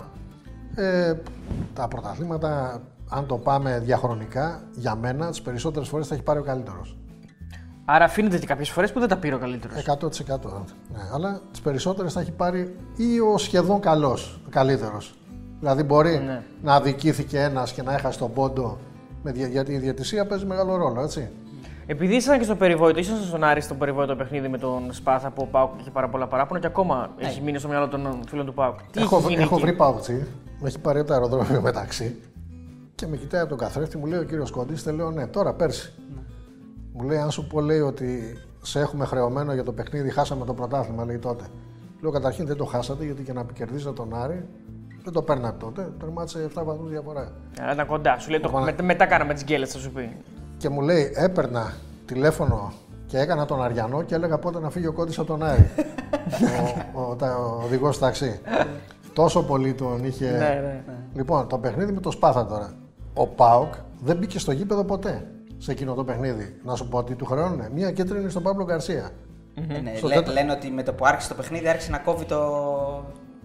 Συγγνώμη, έκανε ένα μαρκάρισμα σκληρό. Δεν θα πάρει κίτρινη. Είχε μάθει να μην παίρνει βέβαια, γιατί οι διαιτητές τότε όλοι ήταν Καλόπουλος, Σταυρίδης, Παμπορίδης. Όλοι οι διαιτητές. Τι οπαδικής απόχρωσης. Δεν υιοθετούν. Ήταν όλοι ΠΑΟΚ οι διαιτητές. Είναι φοβερό ότι εκείνη την εποχή όλοι διαιτητές. Σιδηρόπουλος ήταν από Θεσσαλονίκη και είχε μπει στη Ρόδο για να μην υπάρξει νοστισμός και ήταν ΠΑΟΚ. Όταν μπαίνεις στο γήπεδο όμως δεν τα αφήνεις έξω αυτό, να σφυρίξεις? Εγώ δεν το είδαμε στο γήπεδο να τα αφήνουν έξω. Εγώ είδα το Σταυρίδι, ας πούμε, στη Τούμπα με τον Καράμπελα να κάνει το πιο μεγάλο κλείσιμο ματιών που έχει υπάρξει ποδοσφαιρικά στη μεγαλύτερη ποδοσφαιρική απόπειρα που έχει γίνει να σπάσει. Δεν το λέω, ο Γεωργιάδης δεν το κάνει ο άνθρωπος επίτηδες. Δεν πήγε να σπάσει 100% το πόδι. Και ξέρω ότι έχει μετανιώσει γι' αυτό. Αλλά τιμωρείς στην πράξη. Εσείς λέτε δηλαδή απλά κάνει ένα άτσαλο μαρκάρισμα, δεν το θέλει δηλαδή. Εγώ δεν πιστεύω ότι πήγε να σπάσει το πόδι σε έναν συνάδελφό του. Δεν θέλω να το πιστέψω. Γιατί είναι ένας άνθρωπος ο οποίος διαμορφώνει παιδιά τώρα. Έτσι. Είναι παιδαγωγός. Δεν μπορώ να πιστέψω ότι το μυαλό του σκέφτηκε έτσι. Ίσως να σκέφτηκε να του κάνει ένα μαρκάρισμα δυνατό για να τους πάτσει το μπουκάλι. Αλλά όπως κατέληξε το μαρκάρισμα, δυστυχώς ήταν αυτό που λέμε δολοφονικό. Έπρεπε να αποβληθεί. Ο ΠΑΟΚ είχε τόσους διαιτητές, γιατί δεν πήρε πρωτάθλημα εκείνη την περίοδο. Και πρόσεξε, η ομάδα του ΠΑΟΚ τότε, για μένα υπογράφω αυτό που λέω, ήταν καλύτερη από αυτή που έχει σήμερα. Ή από αυτή που έχει τα τελευταία χρόνια. Εκείνη η ομάδα δηλαδή με Παύλο Γκαρσία, Μουσλίμοβιτς, Βιτόλο. Σέρζιο Κονσεϊσάο, Παύλο Γκαρσία, Κοντρέρας, Μουσλίμοβιτς. Καμία σχέση με τη σημερινή. Ούτε με αυτή που πήρε το πρωτάθλημα του Λουτσέσκου. Καλύτερος ήταν εκείνος ΠΑΟΚ. Καλύτερος ήταν εκείνος. Απλά έχει πέσει το πρωτάθλημά μας τώρα. Οκ, ναι. Άξιζε το πρωτάθλημα. Σίγουρα ήταν. Όταν το πήρε. Όχι, όχι. Όταν δεν το πήρε. Όχι, γιατί υπήρχαν καλύτεροι. Ο Παναθηναϊκός είχε καλύτερη ομάδα. Είχε Λέτος, Σισέ μέσα. Καλά, θυμάστε τον Ολυμπιακό με τι έπαιζε τότε. Με Ριβάλτο, με παίχτες. Δεν υπάρχουν αυτοί οι παίχτες σήμερα. Λοιπόν, στο παιχνίδι αυτό με τον Σπάθα, ο ΠΑΟΚ δεν μπήκε στο γήπεδο ποτέ. Μπήκε στο γήπεδο φοβισμένος. Να σου το πω από πότε. Όταν πέσαν τα χαρτάκια εκείνο το κομφετί στο χαλκιά και έπεσε κάτω ναι. και έκανε τον τραυματή για να διακοπεί το παιχνίδι. Στην προθέρμανση. Mm-hmm. Εκεί καταλαβαίνεις ότι ο αντίπαλος δεν έχει ψυχολογία. Έπεσαν χαρτάκια, ένα αυτά το πακετάκι, όχι ρόλο. Ναι, ναι. Φύλλα χαρτιού. Ναι, ναι, ναι. Και έπεσε κάτω, δεν είχαν ψυχολογία. Εγώ ήμουνα σίγουρος στο παιχνίδι εκείνο ότι θα χάσουν. 2-0 ήταν λίγο. Γιατί ήξερα και τη δική μας ομάδα. Mm-hmm. Τώρα, ο Σπάθας που βοήθησε, εγώ δεν μπορώ. Μας έδωσε ένα πέναλτι που ήταν πέναλτι, που το χάσαμε, αν θυμάσαι, το χάσαμε ναι, κάπου. Ναι. Δεν σημαίνει ότι μας ευνόησε κάπου. Δεν μας ευνόησε πουθενά. Και η αποβολή που έγινε στον ΠΑΟΚ ήταν αποβολή. Δύο αποβολές ήταν. Ναι, αποβολές. Ναι. Ήταν ήδη 2-0 όμως. Ναι. Θέλω να πούμε λίγο για ΑΕΚ. Ναι, ναι, ναι. Ποια ΑΕΚ όμως. Γενικά την ΑΕΚ ή την τωρινή ΑΕΚ. Την τωρινή. Την τωρινή και τότε. Εντάξει, τότε η ΑΕΚ είχε θέμα με πολλά χρέη που είχαν συσσωρευτεί και όταν έχεις τόσα χρέη. Πίστεψε με, επειδή το ζήσα και έβλεπα στον Άρη να πληρώνει την εφορία, να έρχονται λεφτά από την ΟΕΦΑ να τα παίρνει όλα η εφορία και να μην παίρνουν οι παίχτες τίποτα. Έπρεπε να πηγαίνω κάθε πρωί και να βλέπω αραδιασμένους καναπέδες 10 παίχτες να τους πω πότε θα πληρωθούν. Και όταν έβλεπαν το γήπεδο γεμάτο, θεωρούσαν ότι έχω ένα χρηματοκιβώτιο, εγώ ότι. Και ότι είναι μέσα όλα τα λεφτά από τις πράξεις και θα τους δώσουμε χρήματα. Και έτσι σου λέω δημιουργήθηκε η αντίληψη στον κόσμο ότι. Λοιπόν, ένα χρόνο χωρίς να πληρώνονται 6-7 μήνες. Είναι δύσκολο να έχεις τους παίχτες χωρίς να πληρώνονται. Και άντε οι Έλληνες έχουν εδώ κάποιον, έχουν βγάλει κάποια χρήματα πέρσι. Ο ξένος που έφερες τώρα φέτος και έμεινε απλήρωτος στη χρονιά, σου λέει κάτσε εγώ τα παιδιά μου εδώ, ήρθα εδώ στην Ελλάδα για ποιο λόγο, για να μην πληρωθώ. Γιατί πολλές φορές κριτικάρουμε και τους παίχτες που ζητάνε τα χρήματά τους. Μα όλος δεν μας ήξερε από χτες. Έρχεται για να παίξει μπάλα. Άρα έχει αυτό το πρόβλημα. Ούτε είναι κακός για μένα ο παίχτης που ζητάει τα χρήματά του. Κακή δεν είναι κανένας κακός. Εμείς ξέρουμε, η διοίκηση του κάνει ένα συμβόλαιο, εμείς ξέρουμε όμως αν μπορούμε να το πληρώσουμε ή όχι. Εμείς στο τέλος της ημέρας είμαστε κακοί που το κάνουμε. Mm. Άμα δεν μπορούμε να πληρώσουμε. Αλλιώς μην πάρουμε. Παιδιά, παίρνουμε παίχτες όπως είχαμε στην πρώτη χρονιά μικρούς, σε μικρή ηλικία, με 30.000 ή 50.000 το χρόνο συμβόλαια και πάμε πορευόμαστε έτσι. Η ΑΕΚ του Μελισσανίδη τώρα. Κοίταξε, καταρχήν δεν πιστεύω ότι έχει χαμηλό μπάτζετ η ΑΕΚ, έτσι. Όταν έπαιρνε ο Λιβάγια 1 εκατομμύριο και άλλοι παίχτες περίπου αυτά τα λεφτά, 500-600.000, θεωρώ ότι δεν υπάρχει συντονισμός και κακά τα ψέματα ο Μελισσανίδης δεν παρεμβαίνει στο αγωνιστικό. Δεν παρεμβαίνει ποτέ, δηλαδή δεν θα πιάσει τον προπονητή να του πει γιατί παίζουμε έτσι, γιατί κάνουμε. Αλλά νομίζω ότι εκεί υπήρχε διαχρονικά μια έλλειψη από άτομο που θα χειρίζεται καλά το αγωνιστικό. Mm. Είτε σε προσλήψεις. Έχουμε πολλές αλλαγές τεχνικών διευθυντών συνεχώς. Ναι, ναι, ναι. Και τώρα πάλι. Τώρα είναι ο Κονέ, εδώ και κάποιους μήνες. Ναι. Ωραία, πάμε να πούμε σε αυτό με τα πρόσωπα. Mm. Λιτά και λακωνικά, όσο περισσότερο, όσο πιο λιτά θέλετε, για να είναι ένα συγκεκριμένο κομμάτι που το κάνουμε έτσι. Λοιπόν, Βαγγέλης Μαρινάκης. Ποια είναι η αποψή σου για τον Βαγγέλη Μαρινάκη. Σαν επιχειρηματία ή σαν ποδοσφαιράνθρωπο. Μιλάμε για το ποδόσφαιρο, δεν έχει να κάνει με το ποδόσφαιρο. Αυτή τη στιγμή μονοπολεί τα πάντα, έτσι. Μονοπολεί τις μεταγραφές, μονοπολεί τα έσοδα που έρχονται στον Ολυμπιακό. Mm-hmm. Δεν χρειάζεται να έχω άποψη, τα λέει όλο αυτό. Mm-hmm. Κύριος Μελισσανίδης. Έχει στραμμένη την προσοχή του για μένα περισσότερο στην κατασκευή του γηπέδου, η οποία είναι ένα τεράστιο θέμα και θα σίγουρα τα πρώτα χρόνια θα εκτοξεύσει την ομάδα του και οικονομικά και αγωνιστικά ακόμα. Και νομίζω ότι έχουν αφήσει όπως θέλει να μην ασχολείται, έχει αφήσει το αγωνιστικό σε ανθρώπους οι οποίοι δεν τους βγήκε. Γιάννης Αλαφούζος. Μια παράξενη κατάσταση που πραγματικά δεν ξέρω. Κατά καιρούς ερωτεύεται ένα πλάνο, το αγκαλιάζει και το αφήνει εν λευκό, όπως έγινε το Στραματσόνι. Μετά όταν δεν του βγει αυτό πάει σε βαθιά κατάθλιψη και το αφήνει τελείως. Και μετά από κάνα χρόνο ξαναερωτεύεται ένα άλλο πλάνο, το ξαναγκαλιάζει. Εμφανίζεται ξανά. Ναι, δηλαδή ένας σχηματισμός είναι εκεί. Δεν υπάρχει μια σταθερότητα. Και σίγουρα ο άνθρωπος είναι άνθρωπος τηλεόρασης, δεν είναι του ποδοσφαίρου. Αυτό λέγεται πολύ, ναι. Όταν είσαι άνθρωπος τηλεόρασης, καταρχήν, εγώ δεν καταλαβαίνω πώς μπορεί να του μένει χρόνο να ασχοληθεί με το ποδόσφαιρο. Γιατί Εδώ σε μένα, σε σένα που κάνω μια απλή δουλειά, δεν μας μένει χρόνος, έτσι. Νομίζω ότι και εκεί δεν υπήρχε μια σταθερότητα σε ένα πλάνο και σίγουρα δεν υπήρχε η καλή σχέση με τον κόσμο, την οποία θα την πληρώνει για πολλά χρόνια. Ιβάν Σαββίδης. Ναι. Για μένα είναι το μεγαλύτερο ερωτηματικό τι θέλει να κάνει. Αν για το ποδοσφαιρικό πλάνο δεν βλέπω καθόλου εκεί. Βλέπω εισπράξεις πληρωμές, πληρωμές εισπράξεις, αλλαγές. Λάμπρος Κόρδας. Ουδέν σχόλιο. Δεν θέλω να κάνω σχόλιο με ανθρώπους που είμαι στα δικαστήρια. Γιάννης Αουρίδης. Γιατί θα ρωτηθούμε και πρέπει να απαντήσουμε. Θα φέραμε τον Γιάννη Κόντη. Γιάννη Αουρίδη, μέσα στους τρεις πιο αδικημένους ανθρώπους στον Άρη. Ένας είμαι εγώ, ένας είναι ο Γιάννης και τον τρίτο τον αφήνω να τον επιλέξω κάποια μέρα. Δεν έχω διαλέξει. Αλλά ο Γιάννης, ακούω ότι έβγαλε χρήματα, ότι περνάμε μαζί. Εγώ με τον Γιάννη, όσο ήμουν στον Άρη, είχα ανταλλάξει. Είχα πάει στον ουρανό να φάω 5 φορές. Στο Σολ, καμιά 15αριά, στο καφέ που είχε μαζί με τον Ρανούζη. Δεν είχα πάει, δεν είχα σχέση καμία. Και οπαδικά όταν βρισκόμαστε σε εκδρομές. Οπαδικά ενώ όταν ερχόταν σε παιχνίδια με την ομάδα του Άρη. Και σκέψω ότι εγώ ήμουνα παρόν σε ευρωπαϊκά. Έχω δει 30 ευρωπαϊκά του Άρη. Πόσα είναι περίπου. Το Γιάννη τον είχα δει σε ένα που είχε πάει εκδρομή Σκωτία και ήρθε στην Νορβηγία. Φαντάσου, ακόμα και σε εκτός έδρας εκδρομή. Με τη Ρόζεμπορκ δηλαδή. Στο Μάντσεστερ δεν τον είδα καθόλου γιατί έμενα με την ομάδα έξω από το Μάντσεστερ για να μην είναι ούτε παράγοντες άφησα.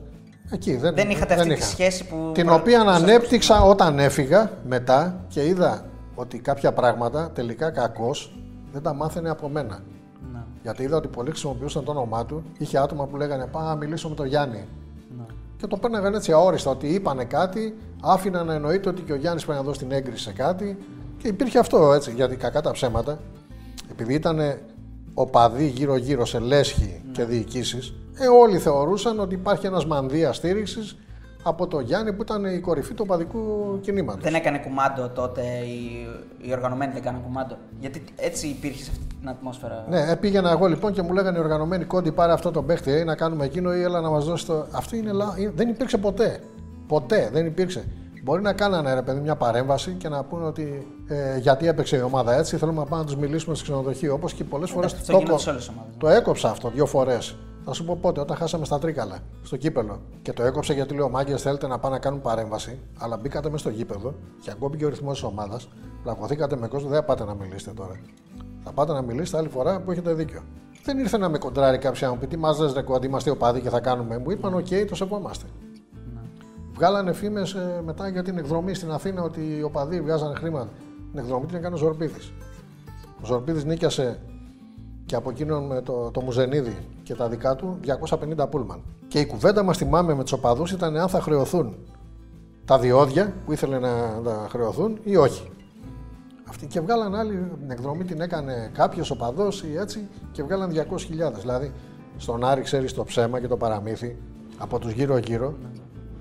Έπιανε και βλάστιζε. Ναι. Έβγαζε. Υπάρχει μια ατάκα που κυκλοφορεί χρόνια στη Θεσσαλονίκη που λέει: πού είναι η Λέσχη, βρε.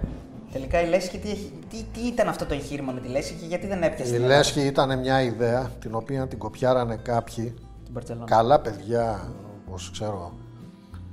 Ο Σίμης ο Ηλιάδης, κάποιοι άλλοι ας πούμε στο μυαλό τους. Γιατί θυμάμαι στην αρχή που τη συζητάγαμε, την υιοθέτησε ο τότε πρόεδρος. Ακριβώς, την Μπαρσελόνα. Επειδή όμως ξέρω πώς λειτουργεί η Μπαρσελόνα, δεν έχει καμία σχέση με αυτό που κάναμε εμείς. Η Μπαρσελόνα έχει μεν τους οπαδούς που ψηφίζουν για διοίκηση, αλλά ο κάθε διοικούντας, υποψήφιος μάλλον διοικούντας, καταθέτει εγγυητική ίση με τον προϋπολογισμό της ομάδας.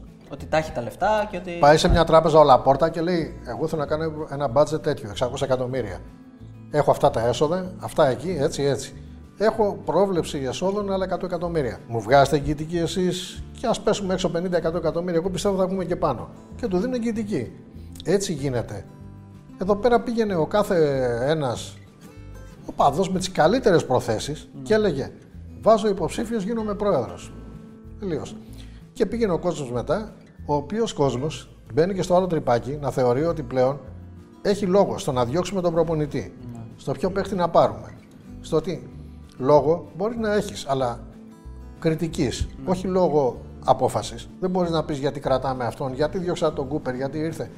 Διώξατε τον Κούπερ ή τον κρατήσατε. Ο Κούπερ δεν διώχθηκε. Ο Κούπερ έφυγε μόνος του. Mm. Και έχει βγει η φήμη ότι εγώ που τον έφερα, εγώ τον έδιωξα. Ναι, αυτό ήθελα να ρωτήσω. Κούπερ, γιατί μας είπατε καλά λόγια πριν, αλλά στο τέλος υποτίθεται ότι χρεωθήκατε εσείς στο. Ναι, να ξέρεις, είναι ο μόνος που μιλάει ακόμα μαζί του. Και ο Σαριόγλου, ο διερμηνέας του, μπορεί να στο βεβαιώσει να μιλήσει ποτέ, είναι ο μόνος που μου στέλνει χαιρετίσματα και μιλάμε. Mm. Και μάλιστα, και αν έχει ευκαιρία, μιλάει και με τον Ζαμπέτα που θυμάμαι τότε, τον έπιασε και αυτόν. Mm. Ο Κούπερ ήθελε να φύγει, τελείωσε. Mm. Θεωρούσε ότι δεν μπορεί να προσφέρει άλλο, δεν ξέρω για ποιο λόγο. Mm.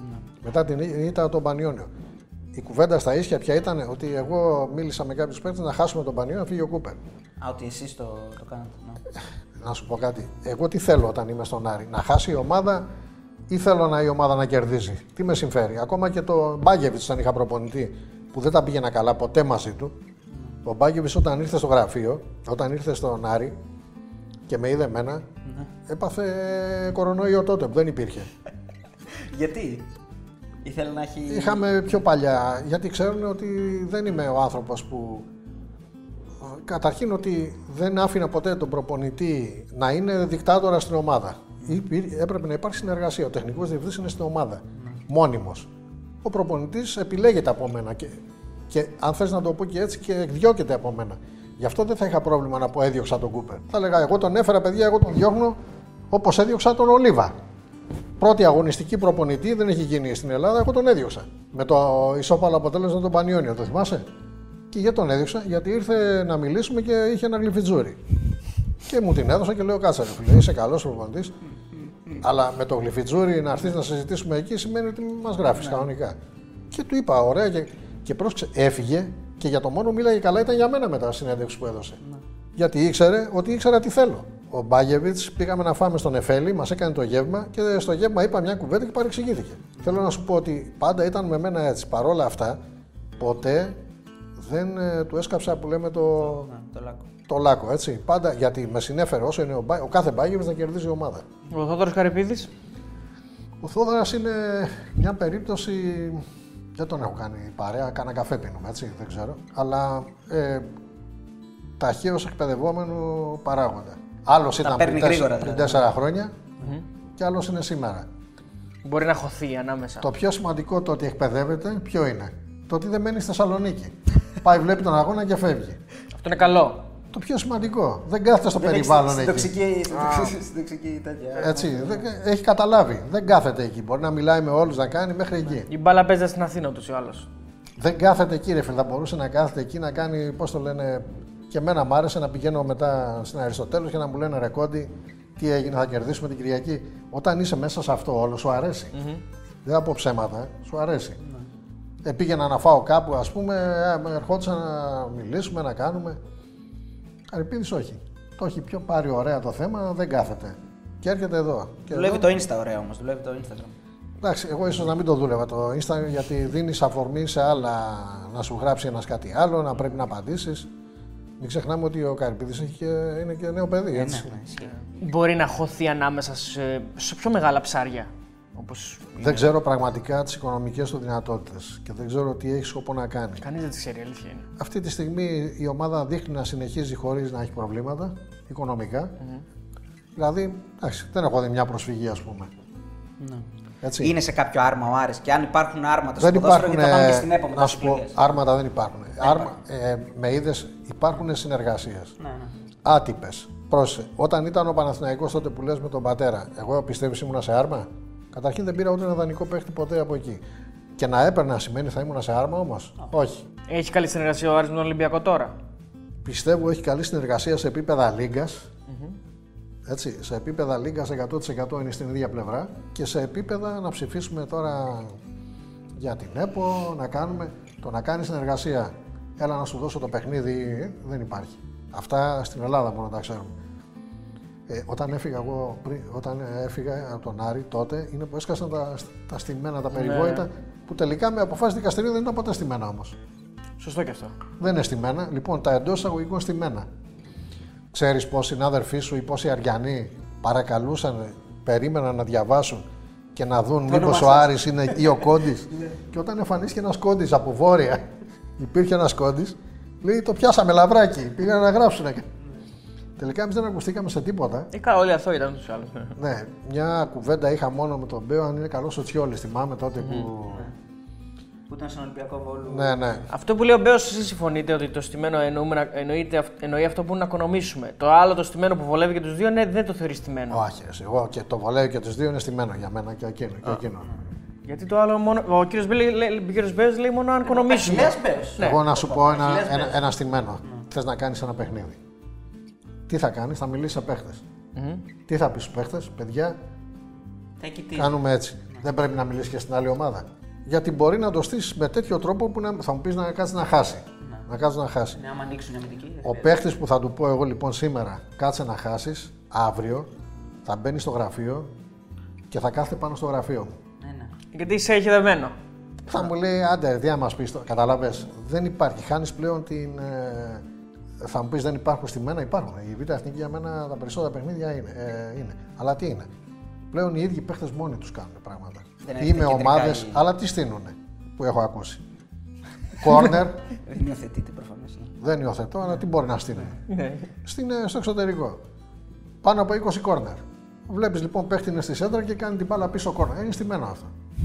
Αλλά δεν είναι για να χάσει η ομάδα. Σου λέει, εγώ δεν είπα να χάσει η ομάδα. Να οικονομήσουμε. Ναι. Ή όπως πήγε να κάνει που είπανε να πάρει τη σέντρα με τον Ντέβες που γράψανε τότε. Ο Μεδρινός. Ναι. Έτσι. Να πάρει τώρα να παίξει 100 ευρώ, να πάρει 200 με τη σέντρα. Ή θα παίζει 100.000, δεν καταλάβατε στημένο. Το βάλανε για στημένο κι αυτός. Αθώς. Και εγώ τον έδιωξα την ομάδα τότε με το θόρυβο που έγινε. Ήρθαν και μου είπαν και ο παδί, δεν τον θέλουμε εδώ. Μια βλακεία τώρα, είπε. Άντε να παίζει και 500 ευρώ μια σέντρα. Θέλω να σου πω, τέτοια μπορεί να γίνονται. Τώρα, ομαδικό στήσιμο όμως από διοίκηση, σε πληροφορά ακόμα στον Άρη θα ήμασταν. Θα είχα και κάποια εκατομμύρια εγώ. Έτσι. Δεν έχω καταγοράσει. Λοιπόν, Αχιλλέας Μπέος, έτσι με δύο λέξεις. Ποδοσφαιράνθρωπο. Ό,τι ασχολείται εκεί, του αρέσει να παίρνει ομάδες και να τις. Κατέβηκε και στην πολιτική. Και θα ξαναβγεί και τρίτη, νομίζω. Και λοιπόν, επειδή θα κάνουμε και το ντοκιμαντέρ για τον Μάκη Ψωμιάδη, θέλουμε και την άποψη για τον Μάκη Ψωμιάδη. Έτσι, τι άνθρωπος ήταν. Μια πυρίτσα τώρα που θα μιλήσουμε για τον Μάκη. Τι άνθρωπος ήταν ο Μάκης. Τον Μάκη τον ξέρω από παιδί, έτσι. Αν θέλετε, δεν την πήρε. Αυτά μας αρέσουν. Τον ξέρω από παιδί. Ο Μάκης είχε τρέλα με την ΑΕΚ βασικά, άρρωστος ΑΕΚτζης, πολύ διορατικός, έβλεπε, σκέψω ότι όταν ήρθε στην Ελλάδα ο Φερνάντο Σάντος, ήταν να τον φέρω εγώ τότε για τον Άρη, σαν μάνατζερ, μέσω του μάνατζερ του, ήταν στην Πόρτα. Δεν ξέρω πώς έγινε και με έπεισε ο Μάκης και πήγε στην ΑΕΚ. Βρέθηκε στο King George τότε, ακόμα και ο ίδιος ο Σάντος δεν ήξερε ότι τελικά πάμε σε άλλη ομάδα. Δηλαδή ήρθε για τον Άρη ο Σάντος. Ήταν για τον Άρη. Νομίζω δεν το ξανακούσει. Το ίδιο όταν έφερα τον Καμάρα τότε. Ο Καμάρα ήταν ο καλύτερος παίκτης της Φλαμέγκο. Παρόλο που ήταν 30 χρονών και μάλιστα έφυγε από την Άρη στην Ίντερ, έτσι, και έκανε και πορεία. Πώς τα κατάφερε και έπεισε τη Φλαμέγκο, Μάκης και εμάς και όλους. Ότι. Είχε μια πειθό, δηλαδή έτσι. Είχε πειθό, είχε επιμονή όμως. Με έπαιρνε τηλέφωνο στη Βραζιλία τον Καμάρα, επειδή έχουμε διαφορά ώρας. 9 το πρωί στην Ελλάδα, 3 τα ξημερώματα εκεί. Και μου λέγε, έλα ρε, καλημέρα. Του λέω, τι καλημέρα. Ακόμα κοιμόμαστε. Έλα, ξύπνα μου, εδώ έχουμε. Ούτε ώρα υπολόγιζε, του είχα πει κάθε μέρα επί ένα μήνα για τον Καμάρα. Δεν το άφησε, ένα μήνα. Όταν ήρθε εδώ, μάλιστα είχε έρθει με τη γυναίκα του, 4 παιδιά, 2 υπηρέτριες και 2 σκυλιά. Ο Καμάρα, ναι. Όταν το είδε αυτό ο Μάκης, πήγε να λιποθυμήσει. Πώς θα πληρώνουμε. Τον βάλανε στο Λίδρα Μάριο, θυμάμαι έπαιρνε ο Καρεμπέ τότε εκεί και ο Γκαμάρα εκεί και πηγαίναμε κάθε πρωί με ένα φίλο τον Λάζαρο. Κάθε μέρα παίρναμε πρωινό, θυμάμαι εκεί. Κάτσανε 45 μέρες ο καθένας εκεί για να βρουν. Όταν είδε το λογαριασμό τελικά που ήρθε εκεί, μου λέει όσο θα του δώσω συμβόλαιο, χαλάσανε με πρωινά. Στο ξενοδοχείο. Ήτανε τόσο έτσι θηριώδης, ήταν θηριώδης, το ξέρουμε, αλλά ήταν τόσο εκφοβιστικός, δηλαδή ήταν άνθρωπος που μπορούσε να επιβληθεί. Είχε και το μεγάλο το πούρο και το κομπολόι, το μεγάλο. Είχε, ναι, είχε, αλλά εντάξει, είχε και, όσο και να δεν το ξέρουν κάποιοι, είχε και χιούμορα, ξέρεις. Δηλαδή πολλά πράγματα από αυτά που έκανε ήταν στο αστείο. Έχετε καμιά ιστορία. Απλά οι άλλοι δεν παίρνουν αστείο. Ο εκφοβισμός, ας πούμε, στο Γρανίτσα. Του έκανε, ή ρε Γρανίτσα έτσι. Ήταν στο αστείο. Έκανε βέβαια και με τον τρόπο του κάποια λάθη, τα πλήρωσε. Δεν, γι' αυτό και δυστυχώς. Τι να πω, έχει ένα καλό παιδί, τον Σταύρο, και μια κόρη, παντρευτεί δεν μπορούσε. Μακριά το ποδόσφαιρο. Αυτό. Δεν έχω άλλη ιστορία. Τώρα έχουμε παιδικές ιστορίες, δεν λέγονται εδώ. Όταν ήσασταν εσείς στον Άρη και ερχόταν σαν πρόεδρος στην ΑΕΚ, ξέρω εγώ, ή στην Καβάλα. Και έπαιρνε τα πουρα μου από τον Μπουρά. Όταν ερχόταν στη Θεσσαλονίκη, ήξερε που τα αφήνω σε ένα υγραντήρα στη Μητροπόλεω σε ένα πουρα. Και του έλεγε, μου είπε ο Κόντης, θα μου δώσεις τα πουρα του. Τα πλήρωνε βέβαια, αλλά δεν τα έδινε αυτός σε κανένα γιατί ήταν δύσκολο να τα βρει. Και πήγαινε έλεγα πού τα πούρα, λέει, τα πήρε στα φέρει ο Μάκης. Κάθε φορά αυτό γινόταν. Δεν έρχονταν να με δει, τα πούρα πήγαινε. Ας πω μια άλλη ιστορία για πλάκα, ας πούμε. Τον βλέπω στα δρόμια της Θεσσαλονίκης. Και πήγαινα στις εκλογές με τον Αθανασιάδη της Λίγκας στο Χίλτον γινόντουσαν τότε. Και τότε έχει μια κόντρα, είναι ο Τζίγκερ, ή ήταν κοντά στον Παναθηναϊκό και είχε προωθεί στο Τζακίρι. Απ' την άλλη είναι ένας που θέλω να ψηφίσουμε εμείς, θέλουμε να ψηφίσουμε, αντίπαλο Τζακίρι, νομίζω ή ο Κανελόπουλος ή ένας άλλος, δεν θυμάμαι. Με βλέπει ο Μάκης στο αεροδρόμιο, στο lounge εκεί, τι γίνεται, πού πας, του λέω Αθήνα, πού πας στη Λίγκα. Α, εγώ πάω στο εξωτερικό μου, λέει, εντάξει, δεν έρθεις στην Λίγκα, όχι. Πάω στο ξενοδοχείο, το βλέπω μπροστά μου. Του λέω, Μάκη, γιατί δεν πήγες έξω. Μου λέει, άλλαξα γνώμη να ψηφίσω στις εκλογές. Γιατί μου είπες θα ψηφίσεις τον άλλον. Και ήρθε εκεί, έκατσε. Ήθελε. Δεν έλεγε ποτέ δηλαδή τις πραγματικές του προθέσεις. Ήταν δηλαδή κρυψίνους. Αφού πηγαίναμε στο ίδιο μέρος. Πάμε στις ερωτήσεις του κοινού. Δεν σας ρωτήσαμε γενικά τα χόμπι σας και φυσικά να ρωτήσουμε αν ασχολείστε και με το στοίχημα, γιατί εντάξει, εμάς είναι αθλητικό, ενημερωτικό site για το στοίχημα. Ασχολείστε καθόλου με το στοίχημα? Στοίχημα όχι. Δεν μ' άρεσε ποτέ. Κάποτε έπαιζα προπό βέβαια. Ναι. Χόμπι, μαγειρική και ζωγραφική. Και είμαι και καλός μάγειρας. Α, ναι. Ο φίλος ο Αντώνης λέει τελικά έκανε μήνυση στο Ραπτόπουλο που οδήγησε σε λούσιμο με μέλι. Αν κάνατε μήνυση στο Ραπτόπουλο. Όχι, όχι. Ο Ραπτόπουλος. Ό,τι κάνει και ό,τι έκανε και το έχω πει, το κάνει επειδή πιστεύει κάτι. Πίστευε αυτός ότι όντως εγώ είχα βλάψει την ομάδα. Δεν είναι από τους εμπαθείς που κάνανε ό,τι κάνανε με σκοπό να βλάψουν εμένα. Ο φίλος ο Γιώργος λέει πως τον είχε πετσοκόψει έτσι τον Γκόνια με τους 0 βαθμούς. Τι εννοεί, το θυμάστε αυτό? Ναι, όταν είχα πάει στη Γλυφάδα είχα πει ότι δεν θα πάρουμε βαθμούς. Όταν έτσι όπως έπαιζε. Ναι. Γνώμη για Χουάν Πέντρο Μπενάλι, λέει ένας φίλος. Όχι και τόσο καλή. Ναι. Όχι και τόσο καλή. Και μάλιστα και η πορεία του μετά που ασχολήθηκε, έκανε κάποια. Πήγε στην Ιαπωνία, πήραν μια ομάδα, έκανε τον προπονητή. Όχι καλή. Ναι. Φίλος ο Εμίλιος λέει τελικά πόσα χρήματα δικαιούταν ο Άρης από τη μετακίνηση του Βιτόλο στον ΠΑΟΚ. Δικαιούταν 700.000, ο φίλος είναι φίλος του ΠΑΟΚ 100%. Δικαιώθηκε ο Άρης, αλλά δυστυχώς και πτωχεύσε Σανταντέρ. Δικαιούταν 700.000. Από τη Σανταντέρ, όχι από το ΠΑΟΚ. Η Σανταντέρ είχε υπογράψει χαρτί μαζί μας να μην πάει σε άλλη ομάδα. Αλλά τότε είναι που πτώχευσε, βγήκε η απόφαση της FIFA, αλλά δεν πήραμε χρήματα. Πόσο κόστησαν οι Γκρασιάν και Αμπρέου? Πόσα πήραν ή πόσο θα έπαιρναν, αυτό λέω. Πόσα πήραν. Ναι. Ο Αμπρέου πήρε γύρω σε 150.000 και ο Γκρασιάν το ίδιο, 150. Ρωτάει φίλος ο Άρης μας, δεν βλέπανε ότι το καράβι πάει στα βράχια, δεν βλέπανε ότι δεν μπορούν να τα απεξέλθουν, δεν έπρεπε να μιλήσουν στον κόσμο? Εγώ θα πω κάτι άλλο. Επειδή το βλέπανε ότι θα πάει στα βράχια εάν δεν μπαίνουν χρήματα, γιατί ακυρώθηκε η έγκριση του πλάνου με τον Μπλα να πάρει την ομάδα αυτός μαζί μου, που θα έμπαιναν χρήματα από την τράπεζα. Ο φίλος ο Λίμπε ρωτάει, είχε πει ότι δεν υπέγραψε αυτό στα συμβόλαια, οπότε δεν μπορεί να φταίει για το άνοιγμα. Θεωρώ ότι ένας καλός μάνατζερ θα έπρεπε να συνδυάζει την οικονομική ευημερία με την καλή πορεία της ομάδας. Τι λάθη θεωρεί ότι έκανε ο ίδιος? Δεύτερη ερώτηση, παίχτες που έφτασαν πολύ κοντά να έρθουν στον Άρη και σήμερα κάνουν μεγάλη καριέρα.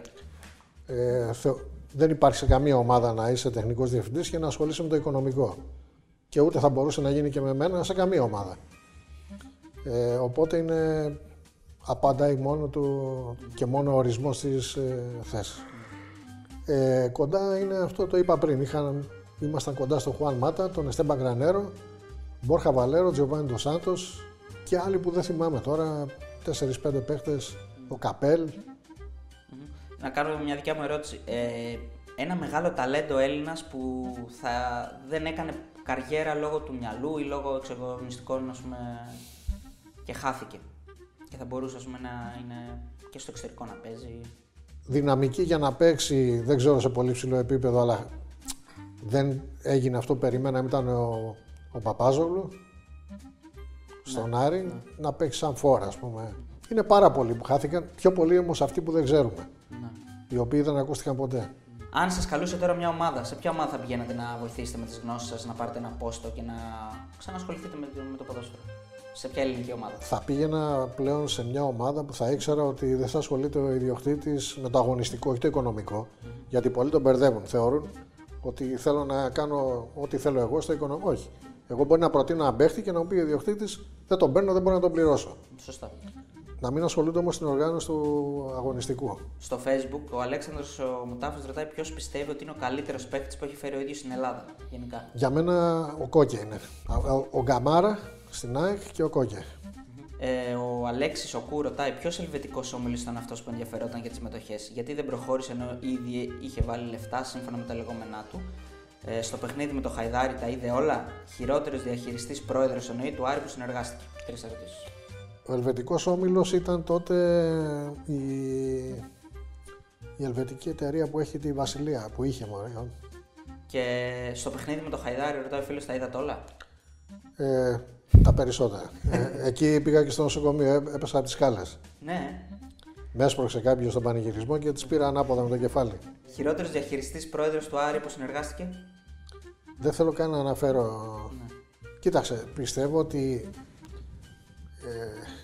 υπήρξαν ατυχίες στην τελευταία διοίκηση, γιατί έπιασε η κρίση στην Ελλάδα και αυτά που υπολόγιζε να κάνει ο Αθανασιάδης, να μπουν χρήματα, δεν έγιναν.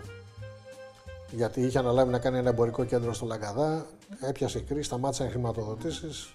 Ωραία, επειδή μετά από χρόνια αποχαρακτηρίζονται τα αρχεία, έτσι και στις κυβερνήσεις και σε όλα, να ρωτήσω, ήσταν τελικά ο Ρο στο φόρουμ του Super 3, ρωτάει εδώ ένας φίλος. Όχι, αλλά ξέρω ποιος ήταν, φίλος μου, και ναι. Του έλεγα και διάφορα πράγματα. Οκ, ωραία. Ευχαριστούμε πάρα πολύ. Ευχαριστούμε πολύ, κύριε. Ελπίζουμε να περάσετε καλά.